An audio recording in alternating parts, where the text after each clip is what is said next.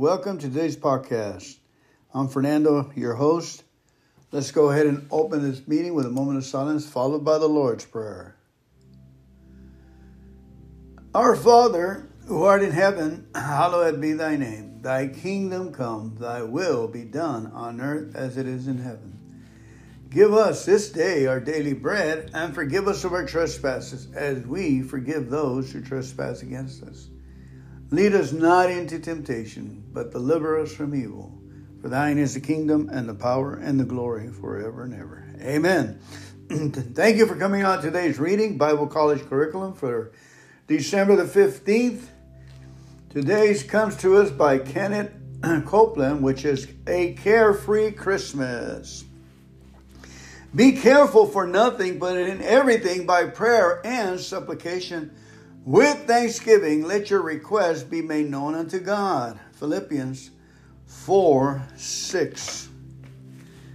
Amen. Can you really have a Merry Christmas even when you have a thousand and one pressures bearing down on you? Yes, you can, and you don't have to leave the country to do it. No matter how intense or how trivial the problems are, that you're facing right now, you can have the most wonderful, most carefree Christmas season you ever had in your life. And you can start having it today. Again, let's read that scripture again. Be careful for nothing, but in everything by prayer and supplication with thanksgiving. Let your requests be made known unto God. As believers, you're probably familiar with that scripture that says to be anxious for nothing but have you ever taken it seriously enough to put it into action? There's a good chance you haven't. You haven't understood just how dangerous those anxieties are, how dangerous anxieties can be. You probably haven't been realized that they're a deadly part of the devil's strategy against us. That's right. Worry is one of the chief weapons of his welfare, warfare. If he can get you to worry about them, he can get you use the financial pressures and family pressure and scheduling problems that are just a normal part of everyday life to weigh you down and drag you into more trouble than you think possible. Medical science tells us that a high percentage of the people hospitalized in the U.S. are there with ailments caused by worry and tension. Yet a great many believers worry without even thinking about it. They'll worry about being too short or too skinny. They'll stew over this and that and not even realize they're, they've been sinning. Sinning, Brother Copeland, you may ask? Yes, for the born again, spirit filled believer who owns the Bible, worrying is a sin. Even if the Christmas cards are late and 45 people are coming to your house for Christmas dinner, don't worry. Instead, do what the Bible says to do pray, making your request known to God, and praise Him for the answer. Then you'll have peace. Now go ahead and have a truly Merry Christmas. Your carefree thing you do. Now go ahead and have a truly Merry Christmas. One of the ways my wife and I, what we do is we do the surrender prayer. Lord, we don't know to go to the left, or the right, up or back. We're up against our walls, we're up against the, the wall again. Our walls. anyway, we just pray and say, Help, Lord. And just a simple prayer. And then boom, like a sonic boom. Remember those sonic booms? the power of God comes down and helps us. At the end of the day, we get everything accomplished we prayed for.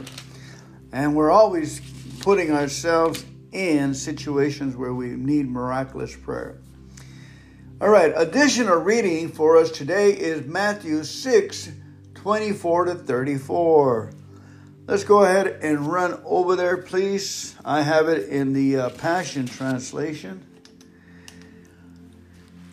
6, 24. Actually, okay, let's start with 23. And you will hear reports from some saying, Look, he has returned. The Messiah is over there, or the Messiah is over here. Don't believe it. For there will be impostors falsely claiming to be God's anointing. And false prophets will arise to perform miracles, signs to lead astray, if possible, those God has chosen to be His. Remember this, for I prophesy it will happen. So if someone says to you, Look, the anointed one has returned, he's in the desert, don't go chasing after him. Or if they say, Look, he's here in our house, don't believe it. The appearing of the Son of Man will burst forth with the brightness of lightning strike that shines from one end of the sky to the other, illuminating the earth. How do birds of prey know where the dead body is? They just know instinctively, and so you will know when I appear, says the Lord. The immediately, then immediately, this is what will take place. The sun will be darkened and the moon give no light. The stars will fall from the sky and all of the cosmic powers will be shaken. Then the sign announcing the Son of Man will appear in the sky, and all the nations of the earth will mourn over him. And they will see the Son of Man appearing in the clouds of heaven, revealed with mighty powers, great splendor, and great glory. And he will send his messengers with the loud blast of the trumpets and with a great voice, they will gather his beloved chosen ones by the four winds from the ends of heaven to the other. Now learn this from the parable of the fig tree. When spring arrives and it sends out its tender branches and sprouts leaves, you know that the ripe fruit is soon to appear. so it will be with you. So when you observe all these things taking place, you will know that he is near, even at the door. I assure you, the end of this age will not come until I have spoke I have spoken has come to pass. Amen. it's really interesting that it says right here if you see somebody that they're performing miracles. But remember, the qualification of that person is that he has to say he's he is the uh, Messiah. The person says he's a Messiah and performing miracles.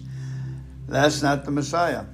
Most of the miracles I see today, people honor God. They fall down on their knees and praise Him and thank Him. They honor Jesus. And then Jesus says right here, He's going to come instinctively in our guts. We're going to know it's the Lord in the sky. Just like instinctively we knew him when we were children, when we grew up and we said, Yes, yes, Lord, I want to be saved. I want this Jesus Christ to be in my life. In the same mannerism, the Lord will come. Amen. Let's go ahead and move to December the 16th, please, from Kenny Copeland. Article Using Scripture, Ephesians 6 14 to 15 from the Amplified Bible. Stand therefore, having shed your feet in preparation to face the enemy with the firm footed stability, the promptness, and the readiness produced by the good news of the gospel of peace. Stand therefore, having shod your feet in the preparation to face the enemy with the firm footed stability, the promptness, and the readiness to produce by the good news of the gospel of peace. Yay! Ephesians 6 14 and 15. That fires me up. Preparation. When it comes to fighting spiritual battles, that's a word you'll do well to remember. Most believers don't pay much attention to it. They don't prepare themselves in advance. They fiddle around until the devil makes his move. Then they jump up and try to fight him with the word, and they usually lose. I used to do the same thing, says Kenny Copeland, until the Lord taught me differently. I used to wait until my, my meetings began to pray for their success. As Satan, Satan would come against them from one direction, I fight him there. Then he'll move around and attack them in another area, and I fight him there. One day the Lord showed me that by waiting until the last minute to take my stand, I was giving Satan time to build up his forces against me, and consequently, I was losing many of my battles. Then the Lord said something to me I'll never forget. He said, If they had kicked Al Capone out of Chicago when he was just a small time operator, he wouldn't have been so hard to handle. But they waited until he became a first class criminal with his forces built up around him. Then it took an army to bring him down. When I heard that, I made up my mind to never be caught unprepared again. I started praying about those meetings weeks in advance, getting the stage set spiritually before they ever began. Instead of letting Satan get his forces entrenched, I started throwing him out before he got a single foothold. When I did, I saw more victories than I ever had before. Don't let the devil catch you off guard. Be prepared. Start praying and speaking the word of faith now over your family, your business, your church. Get your feet shod with the preparation of the gospel of peace. Then, if Satan causes trouble, you'll be well equipped to run him out of town. Amen. Ephesians 1 17, 12 to 15 is our additional reading. Amen. It comes to, I think I jumped the gun. It comes to mind that praying for a week ahead of time. So let's go ahead and pray for this coming week. Heavenly Father, we thank you, Lord God, for the seven days are coming Monday, Tuesday, Wednesday, Thursday, Friday, Saturday, and Sunday. The days that are coming up ahead, and the, the people we'll be working with, and the tasks that we will be doing. Lord, we pray, Lord God, that we will be effective in our words, in our in our helps, in our ministry, and helping others, Lord, get closer to you. Help us, Lord God, in the heavens to do the work that you called us to do at our jobs, at our families, and most important with you, to have a communication and an open heaven with you, Lord. Help us to walk in harmony, Lord God, in the heavens. And we bind Satan in the name of Jesus Christ. We come against Satan. We come against all his hosts this coming week. By the blood of the Lamb, they are defeated, and by the word of our testimony. Satan, you're out of here. You, I command you to flee in the mighty name of Jesus Christ. Get out of our days, get out of our week. We declare that the kingdom of God will be evident to all. He reigns forevermore in our lives. Whatever we do will prosper. Whatever we'll say will come to pass. We are the ambassadors of the Lord Christ Jesus. And we say, all is well to God's creation, all is well to God's people. It is so in Jesus' mighty name. Amen. Now I feel better, don't you? That's the significance of having a good week. You can feel the presence of God. You can feel the harmony of the week. You can feel that missing element of life is in place. Amen. I hope we hit one over the fence. And I need to be reminded to keep praying for the coming weeks and days so we can be very effective in the kingdom of God. Amen. We're in it to win it. Additional reading now is 1 Samuel chapter 17, verses 12 to 51. Let's go over there. 1 Samuel 17. I'm living, reading from you from the New Living Testament. There you go. 1 Samuel 17 12. Jesse sends David to Saul's camp. Now, David was the son of man named Jesse. Now, David was the son of a man named Jesse, an Ephrathite from Bethlehem in the land of Judah. Jesse was an old man at that time, and he had eight sons. Jesse's three oldest sons, Eliab, Abinadab, and Shimea, had already joined Saul's army to fight the Philistines. David was the youngest son. David's three oldest brothers stayed with Saul's army, but David went back and forth so he could help his father with the sheep in Bethlehem. For 40 days, Every morning and evening, the Philistine champion strutted in front of the Israelite army. One day, said to David, one day Jesse said to David, Take this basket of roasted grain and these ten loaves of bread and carry them quickly to your brothers. And give these ten cuts of cheese to their captain. See how your brothers are getting along and bring back a report on how they are doing. David's brothers were with Saul and the Israelite army at the valley of Elah fighting against the Philistines. So David left the sheep with another shepherd and set out early the next morning with the gifts, as Jesse had directed him. He arrived at the camp just as the Israelite army was leaving for the battlefield with shouts and battle cries. Soon the Israelites and the Philistine forces stood facing each other, army against army. David left his things with the keeper of supplies and hurried out to the ranks to greet his brothers. As he was talking with them, Goliath, the Philistine champion from Gath, came out from the Philistine ranks. Then David heard him shout his usual taunts to the army of Israel. As soon as the Israelite army saw him, they began to run away in fright. Have you seen that giant? The men asked. He comes out each day to defile Israel. The king has offered a huge reward to anyone who kills him. He will give that man one of his daughters for a wife, and the man's entire family will be exempt from paying taxes. Hmm. David asked the soldier standing nearby, What? What will a man get for killing this Philistine and ending his defiance of Israel? Who is this pagan Philistine anyway that he is allowed to defy the armies of the living God? And these men gave David the same reply. They said, Yes, that is a reward for killing him. But when David's older brother Eliab have heard David talking to the man, he was angry. What are you doing around here anyway? He demanded. What about those few sheep you're supposed to be taking care of? I know about your pride and deceit. You just want to see the battle.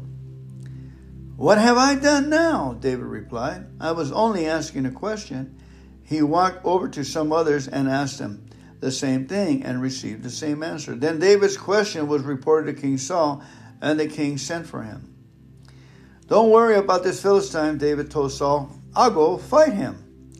Don't be ridiculous, said Saul. There's no way you can fight this Philistine and possibly win. You're only a boy, and he's, he's been a man of war since his youth. But David persisted. I have been taking care of my father's sheep and goats, I have you to know. When a lion or a bear comes to steal a lamb from the flock, I go after it with a club and rescue the lamb from its mouth. If the animal turns on me, I'll catch it by the jaw and club it to death. I have done this to both lions and bears. I'll do it to this pagan Philistine too, for he has defiled the armies of the living God. The Lord who rescued me from the claws of the lion and the bear will rescue me from this Philistine. Saul finally consented. All right, go ahead, he said, and may the Lord be with you. Then Saul gave David his own armor, a bronze helmet, and a coat of mail. That's a mesh. David put it on, strapped a sword over it, and took a step or two to see what it was like for he had never worn such things before. I can't go out in these, he protested Saul. I'm not used to them. So David took them off again. He picked up uh, five smoots of stone from a stream and put them in his shepherd's bag. Then the army, then armed, excuse me, only with his shepherd's staff and sling, he started across the, the valley to fight the Philistine. Goliath walked out towards David with his shield bearer out ahead of him. It's kind of interesting. He has a guy, a shield bearer, I guess, holding the shield in front of him. Sneering and contempt at this ruddy faced boy, Am I a dog? He roared at David, that you come at me with a stick? And he cursed David by the names of his gods. Come over here, and I'll give you your flesh to the birds and wild animals, Goliath yelled. David replied to the Philistine, You come to me with a sword, spear, and javelin, but I come to you in the name of the Lord of heaven's armies, the God of the armies of Israel, whom you have defiled. Today the Lord will conquer you, and I will kill you and cut off your head. And then I will give the dead bodies of your men to the birds and wild animals, and the whole world will know that there is a God in Israel. And everyone assembled here will know that the Lord rescues his people, but not with sword and spear. This is the Lord's battle, and he will give you to us. As Goliath moved closer to attack, David quickly ran out to meet him. Reaching into his shepherd's bag and taking out a stone, he hurled it with his sling and hit the Philistine in the forehead. The stone sank in. Goliath stumbled and fell face down to the ground. So David triumphed over the Philistine with only a sling and a stone, for he had no sword. Then David ran over and pulled Goliath's sword from its sheath. David used it to kill him and cut off his head. Whew. Talk about courage and knowing his God. It's interesting that he says it is the Lord's battle and he will give you to us. Hallelujah. As we move, the Lord moves with us. Interesting, the Lord of heaven's army, the God of the armies of Israel, whom you have defiled. Today, the Lord will conquer you. Amen. Hallelujah. That's why Satan is defeated under our feet. As David squared off against Goliath, he knew that in human terms he didn't have a chance. His courage came from his recognition that the battle belonged to God. Like David, we are helpless in the battles we face without God's intervention. But God, the victory is certain. With God, the victory is certain. Amen. David was very confident that God would deliver him from Goliath's wrath, no matter how improbable it may have seemed. David was a young shepherd boy armed with sticks and stones. Goliath was a giant of a man armed with a great sword and spear. In human terms, David didn't have a chance, but with God, he couldn't lose. God is able to provide the victory to all who are willing to trust him. We all face giants in our lives, problems that are too big to face alone. But even when the odds are stacked against us, we can we can't lose if God is in our side.